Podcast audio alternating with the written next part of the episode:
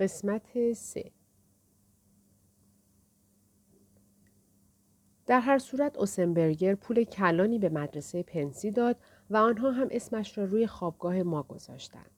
اوسنبرگر در اولین مسابقه فوتبال سال با آن کادیلاک دراز و گندش آمد مدرسه و آنقدر همه ما مجبور شدیم که در جایگاه تماشاچیان از جامان بلند شویم و برایش صدای لوکوموتیو در بیاوریم که یک نوع فریاد شادی است.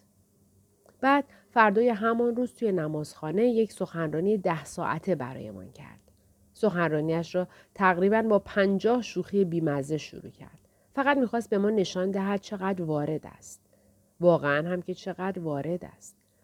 بعدش گفت که چطور هر وقت دچار گرفتاری می شود آرش نمی آید که در برابر خانه خدا به زانو بیفتد و دعا بخواند و از درگاهش طلب فیض و کمک بکند. گفت که ما باید همیشه به درگاه خدا روی بیاوریم دعا و نماز بخوانیم و با او حرف بزنیم.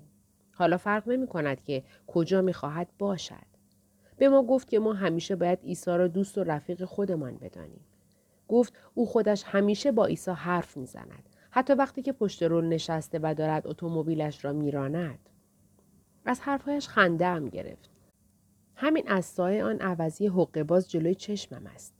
که پشت رول نشسته و زده توی دنده یک و از عیسی مسیح درخواست می کند که مرده ها را زیاد کند. تنها قسمت خوب سخنرانی او درست وسط های آن بود. آن وقتی بود که داشت برایمان می گفت که او خودش چه شخص نجیب و آراسته و زرنگی است و از این قبیل القاب و عناوین در همین موقع ادگار مارسالا که یک ردیف جلوتر از من نشسته بود صدای بلندی از خودش درآورد یک همچو کاری آن هم توی نمازخانه خیلی زشت است. اما باعث خنده و تفریح برای بچه ها شد. پسر چیزی نمانده بود که سقف را از جا بکند. صدای خنده از کسی بلند نشد و اوسنبرگر هم اصلا به روی خودش نیاورد. اما ترمر مدیر مدرسه که درست نزدیک تریبون نشسته بود صدایش را خوب شنید. یعنی معلوم بود که شنیده است. کفرش درآمد. همان موقع حرفی نزد. اما فردا شب همه ما را برای مطالعه اجباری فرستاد توی سالن. بعد یک دفعه سر و کلش پیدا شد و شروع کرد به حرف زدن. گفت پسری که چنین جار و جنجالی توی نمازخانه به راه انداخته لیاقت آمدن به مدرسه پنسی را ندارد. ما خیلی سعی کردیم مارسالا را وادارش کنیم که ضمن صحبت ترمر یک توپ دیگر هم در کند. اما حیف که حالش را نداشت. خلاصه ما در پنسی اینطور زندگی می کردیم. در خوابگاه تازه ساز و یادگاری اوسنبرگر. بعد از خلاص شدن از دست اسپنسر برگشتن به اتاقم خیلی کیف داشت. چون که تمام بچه ها رفته بودن برای تماشای مسابقه و اتاق هم گرم بود. احساس راحتی و سبکی می کردم. کتم را کندم. کراواتم را درآوردم و یقم را باز کردم. بعد کلاهی را که همان روز صبح در نیویورک خریده بودم به سرم گذاشتم. یک کلاه قرمز رنگ شکاری بود که نقاب درازی داشت. من آن را وقتی تازه از راهروی زیرزمینی بیرون آمده بودیم درست بعد از آن که متوجه شدم تمام شمشیرها و لوازم لعنتی را گم کردم پشت ویترین یک فروشگاه لوازم ورزشی دیدم. فقط یک دلار برای من تمام شد. آن را طوری بر سر میگذاشتم که نقاب بسیار دراز آن رو به عقب باشد. درست است که اینجور کلاه گذاشتن کار جاهل ها و لات هاست اما من خوشم می آمد. آنطور خیلی خوب به نظر می آمد. بعد کتابی را که قبلا می خواندم برداشتم و روی صندلی هم نشستم. در هر اتاقی دو تا صندلی بود. یک صندلی من داشتم و یکی هم هم اتاق من. وارد استرادلیتر. دسته های هر دوشان بیریخت و قزمیت بود. برای اینکه هر کسی روی آنها می نشست اما با وجود این باید گفت که سندلی های کاملا راحتی بودند. کتابی که داشتم میخواندم کتابی بود که اشتباهی از کتابخانه گرفته بودم. در واقع آنها کتاب را عوضی به من دادند و من هم تا موقعی که به اتاقم برنگشته بودم متوجه مطلب نشدم. آنها کتاب از آفریقا نوشته ایزیک دنسن را به من دادند. اول فکر می کردم که کتاب مزخرف و چرندی است. اما اینطور نبود. کتاب بسیار خوبی بود. من که آدم کاملا بیسوادی هستم توانستم مقدار زیادی از آن را بخوانم. نویسنده مورد علاقه من یکی برادرم دیبی است و یکی هم رینگ لاردنر. من پیش از این که به پنسی بروم برادرم به مناسبت روز تولدم کتابی از رینگ لاردنر به من هدیه کرد. آن کتاب نمایشنامه های بسیار خندهدار و بامزه داشت و یک داستان کوتاه هم داشت که درباره یک پلیس راهنمای رانندگی بود که عاشق دختر با نمکی که همیشه اتومبیلش را با سرعت میران می شود. منتها چون پلیس زن داشته نمی توانسته با او ازدواج بکند. بعد این دختر کشته می شود. برای اینکه همیشه اتومبیلش را به سرعت میرانده. من از آن داستان خیلی لذت بردم. اصلا من از کتابی خوشم میآید که لاقل هر چند صفحه به چند صفحه یک چیز بامزه و خندهدار داشته باشد. من کتاب های کلاسیک هم زیاد خواندم. مثل بازگشت هموطن و همینطور خیلی از کتاب های جنگی و پلیسی را. اما از این جور کتاب ها زیاد لذت نبردم. از کتابی که واقعا لذت می‌برم کتابی است که آدم موقع خواندن آن آرزو کند که کاش نویسنده آن رفیق او باشد و هر وقت که آدم دلش بخواهد او را پای تلفن بخواهد گرچه اینکه خیلی به ندرت چنین اتفاقی میافتد تلفن کردن به ایزک دینسن چندان لطفی برای من ندارد همینطور به رینگ لاردنر جز اینکه در این خصوص برادرم به من گفته بود که لاردنر مرده است شما کتاب اسارت آدمی اثر سامرست موام را بخوانید. پارسال تابستان من آن را خواندم. کتاب بسیار خوبی است. اما با وجود این مایل نیستم که سامرست موام را پای تلفن بخواهم. موام از آن نویسنده هایی نیست که دلم بخواهد به او تلفن کنم. همین. موضوع دیگری در میان نیست. عوضش ترجیح می دهم به تامس هاردی تلفن بزنم. من مرده آن یوستیشیا وای هستم. خلاصه من آن کلاه کذایی را به سرم گذاشتم و روی صندلی نشستم و شروع کردم به خواندن کتاب از آفریقا. تازه آن را تمام کرده بودم اما می‌خواستم بعضی از قسمتهایش را دوباره بخوانم. تقریبا سه صفحه از آن را خوانده بودم که صدای پای کسی را شنیدم که داشت از طرف حمام می آمد. حتی بدون آنکه سرم را بلند کنم فلفور فهمیدم که چه کسی است. تازه وارد رابرت آکلی همسایه بغل دست ما بود. در خوابگاه ما درست بین هر دو اتاق یک حمام دوش بود و آکلی روزانه در حدود 85 بار مزاحم من می‌شد. غیر از من شاید او تنها کسی بود که در تمام آن خوابگاه برای تماشای مسابقه نرفته بود. آکلی خیلی کم بیرون می‌رفت. اخلاق عجیب و غریبی داشت. شاگرد سال آخر بود و تمام چهار سالش را هم توی پنسی گذرانده بود. اما هیچ کس او را با اسم دیگری غیر از آکلی صدا نمی‌زد. حتی هم اتاقیش هربگیل هم او را به اسم بوب یا حتی گاهی آک صدا می‌زد.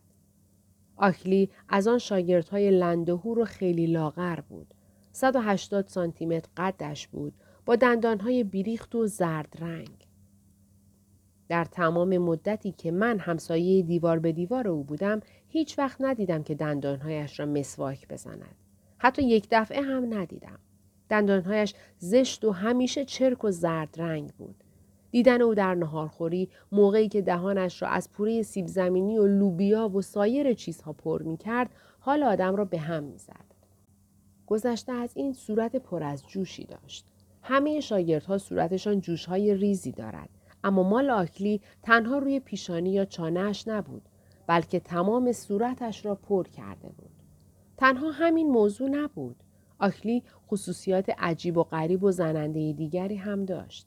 آدم کثیف و پستی بود. حقیقتش را بگویم زیاد از او خوشم نمی آمد و نمی توانستم تحملش را بکنم.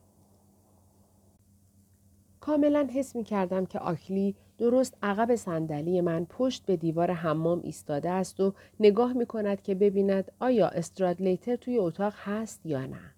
او از قد و قواره استرادلیتر متنفر بود و موقعی که استرادلیتر توی اتاق بود هیچ وقت پایش را نمیگذاشت او.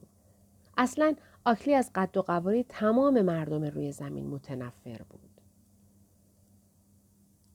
آکلی از جایی که ایستاده بود آهسته راه افتاد و آمد توی اتاق و گفت سلام. همیشه طوری سلام می‌کرد که انگار بی اندازه خسته یا بی حوصله است.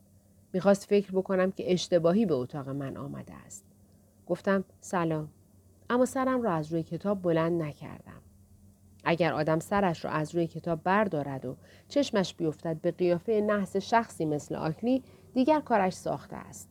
البته آدم در هر صورت کارش ساخته است اما اگر چشمش به چشم آکلی بیفتد زودتر. آکلی طبق معمول شروع کرد به قدم زدن دور اتاق و برداشتن چیزهای خصوصی من از روی میز و توی قفسه. آکلی همیشه چیزهای خصوصی آدم را بر می داشت و به آنها نگاه می کرد. کارهایش بعضی از اوقات آدم را پاک از کوره در می کرد. گفت مسابقه شمشیربازی چطور بود؟ منظورش فقط این بود که از خواندن کتاب دست بکشم و با او حرف بزنم. کاری به شمشیربازی نداشت. گفت بردیم نبردیم چی شد؟ گفتم برد و باختی نشد. اصلا سرم را بلند نکردم. گفت چی؟ همیشه آدم را وادار می‌کرد که هر حرفی را دو بار بهش بزند. گفتم هیچکی نبرد. دزدکی از گوشه چشم بهش نگاه کردم که ببینم چیزی از قفسه من کش می رود یا نه.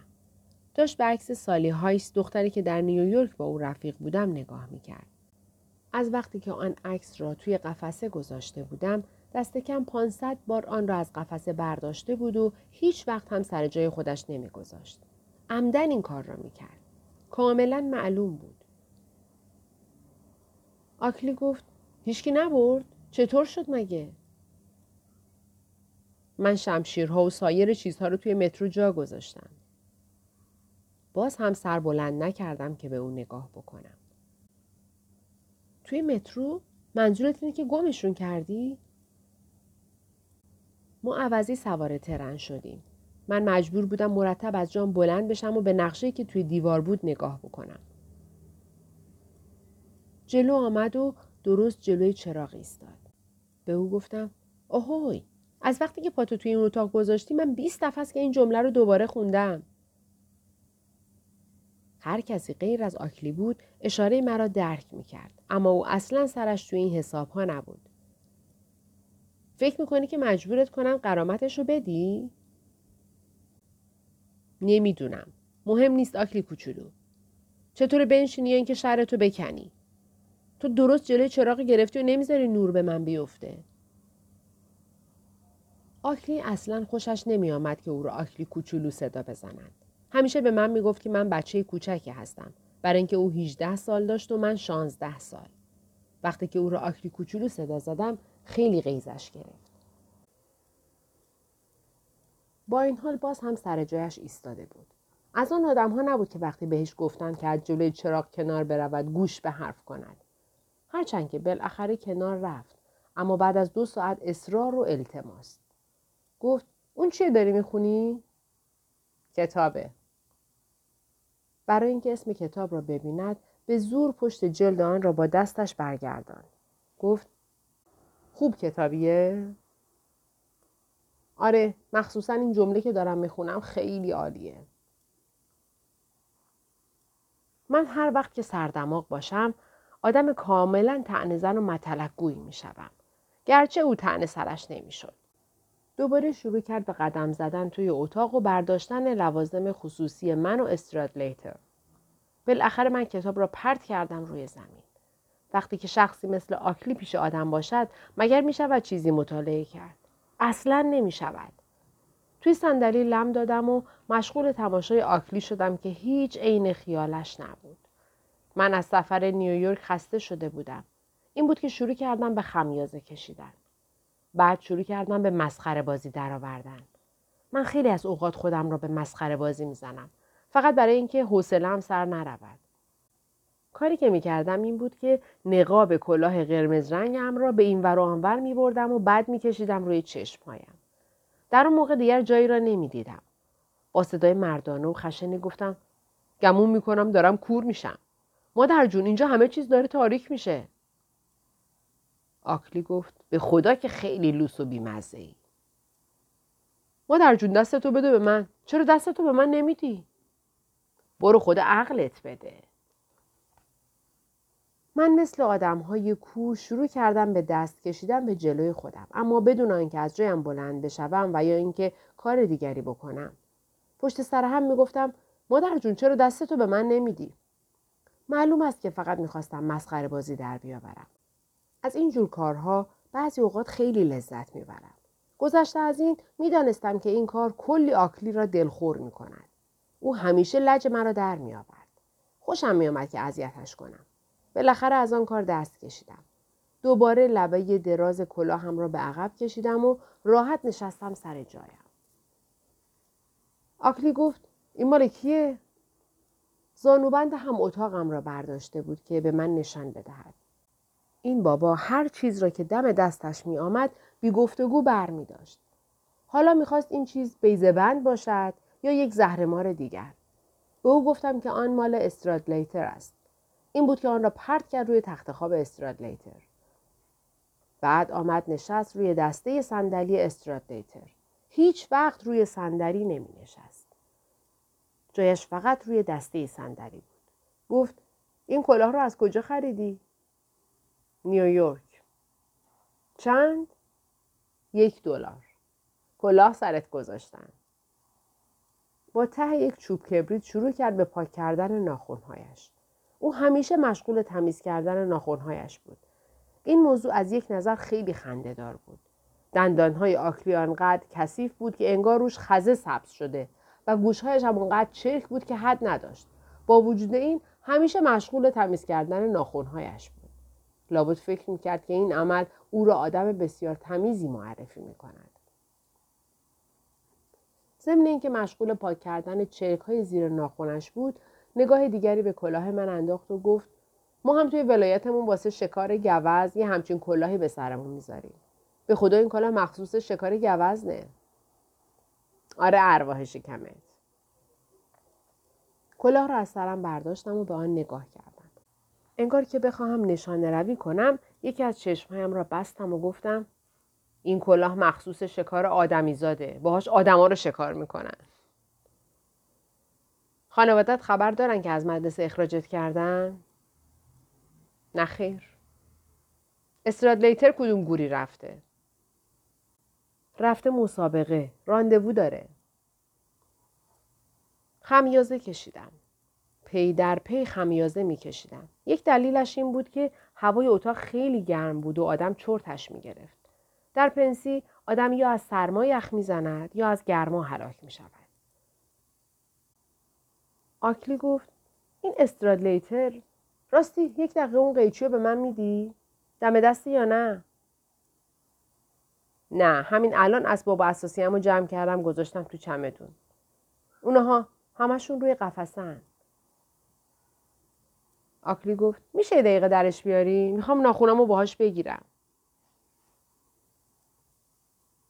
او اصلا به این چیزها توجهی نداشت که آدم چمدانهایش بسته باشد یا نه و گذاشته باشدشان روی قفسه. قیچی را از توی چمدان درآوردم و به او دادم. چیزی نمانده بود که جانم را روی این کار بگذارم. همان لحظه که در قفسه را باز کردم راکت تنیس استرادلیتر با آن دسته چوبی سنگینش افتاد روی فرق سر من. دنگی صدا کرد و سرم بد جوری درد گرفت. آکلی آنقدر خوشش آمد که انگار دنیا را بهش دادند. با آن صدای نخراشیده نتراشیدهش شروع کرد به قاه قاه خندیدن. در تمام مدتی که من مشغول پایین آوردن و باز کردن چمدان و درآوردن قیچی بودم آکلی قشقش میخندید. اینجور چیزها یعنی شکستن سر آدم با سنگ یا چیز دیگر آکلی را چنان به خنده میانداخت که از خنده روده بر می‌شد. به او گفتم آکلی کوچولو تو خیلی پسر خوشمزه هستی. خبر داشتی؟ قیچی را به او دادم. بگذار من رئیس بشم. میگم تو رو استخدام کنن. دوباره نشستم توی صندلی و او شروع کرد به گرفتن ناخونهای درازش. بهش گفتم چطوره که روی میزی جایی این کار رو بکنی؟ ناخونات رو روی میز بگیر. میشه یا نه؟ خوشم نمیاد موقعی که با پای برهنه راه میرم ناخونای کثیف به پام بچسبن. آکلی همچنان مشغول گرفتن ناخونهایش بود و میریختشان روی کف اتاق. چه کار زشتی واقعا. گفت کیه که با استرالیتر راندوو گذاشته؟ آکلی با آنکه از ادا و اطوار استرالیتر بدش می آمد و از قد و قوارش دلخور بود اما حساب تمام راندووهای او را داشت و می‌دانست که با کدام دختر رفیق است. نمی‌دونم چطور مگه؟ هیچی من این عوضی رو نمی‌تونم تحمل کنم. این پسر از اون عوضی هاست که اصلا نمی‌تونم تحملش بکنم. گفتم اما اون برای تو میمیره. به من گفتش که فکر می‌کنم تو یک شازده پسر هستی.